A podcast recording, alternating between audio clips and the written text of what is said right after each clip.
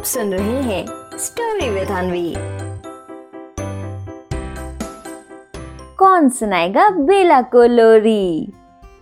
एक बार की बात है, ढोलकपुर जंगल में छोटी सी, प्यारी सी बेला लोमड़ी अपनी मौसी चंपा लोमड़ी के घर घूमने आई। छोटी सी बेला को देखकर चंपा लोमड़ी खुश तो बहुत हुई लेकिन पिछली बार की शैतानी याद करके थोड़ा परेशान भी होने लगी। चंपा लोमड़ी अपने मन ही मन सोचने लगी कि जिस तरह से पिछली बार बेला लोमड़ी ने उसे खाने को लेकर परेशान किया था, वैसे ही कहीं इस बार भी ना कर दे। और फिर यही सोचते हुए वो बेला लोमड़ी से कहती है आहा हाय हाय बेला बेटा, तुम अपनी चंपा मौसी के घर रहने तो आई हो, लेकिन इस बार बेटा जरा प्यार से रहना।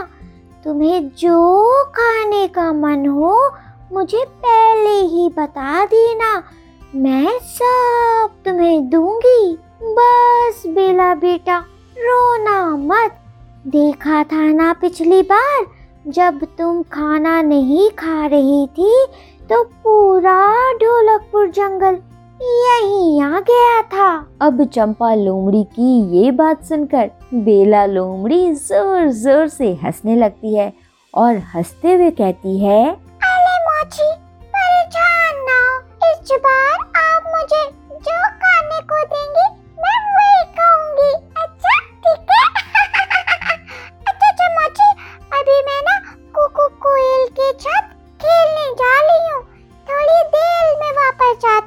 अब चंपा लोमड़ी जैसे ही कुकू कोयल का नाम सुनती है तो गुस्से में वो बेला लोमड़ी से कहती है, आहा!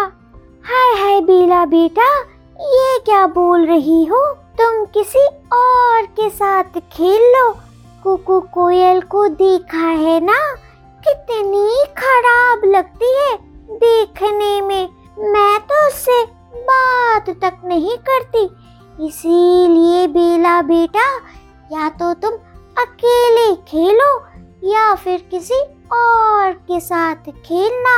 अब चंपा लोमड़ी की ये बात बेला लोमड़ी मान जाती है और अकेले ही घर से बाहर खेलने लगती है और इधर चंपा लोमड़ी उसके लिए खाना बनाने लगती है।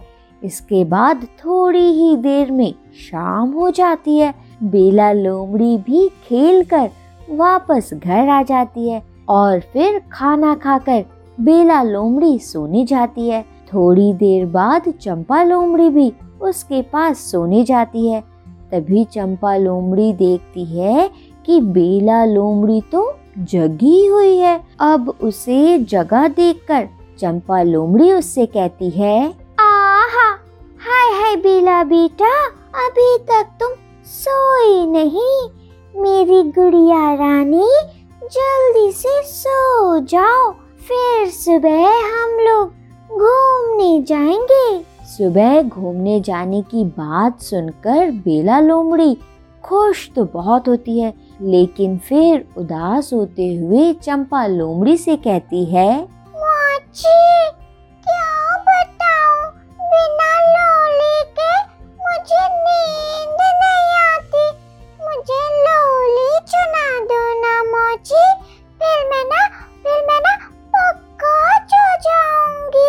फिर बेला लोमड़ी की ये बात सुनकर चंपा लोमड़ी उससे कहती है आहा हाय हाय बेला बेटा मुझे तो लोरी आती ही नहीं।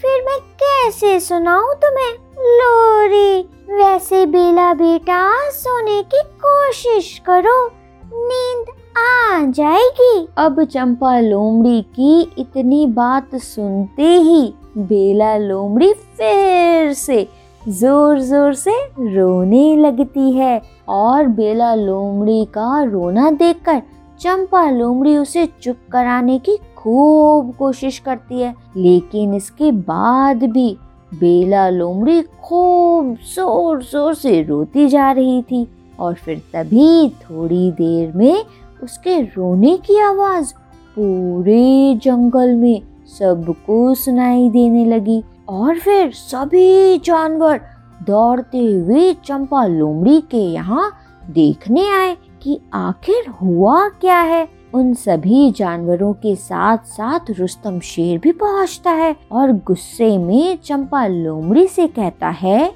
ओहोए, होए, अरे चंपा, क्या हुआ? क्यों रो रही है ये बेला? अरे भैया, पिछली बार भी जब ये छोटी सी बेला आई थी, तब भी इन्होंने बहुत परेशान किया था। अरे चुप हो जाओ बेला, बंद करो रोना। अरे भैया, क्या बताएँ? बड़ी मुश्किल से तो सोने का समय मिलता है। पूरा दिन जंगल का काम करते करते निकल जाता है। ऊपर से इन बेला का रोना। अरे बेला, क्या चाहिए तुम्हें? और फिर इस तरह से सभी जानवर एक एक कर बेला को चुप कराने लगते हैं। तभी चंपा लोमड़ी उनसे कहती है कि बेला को लोरी सुननी है। इसकी आदत लोरी सुनकर सोने की है। अब चंपा लोमड़ी से ये सुनते ही मोंटी बंदर तुरंत कहता है अरे बेला इतनी सी बात है।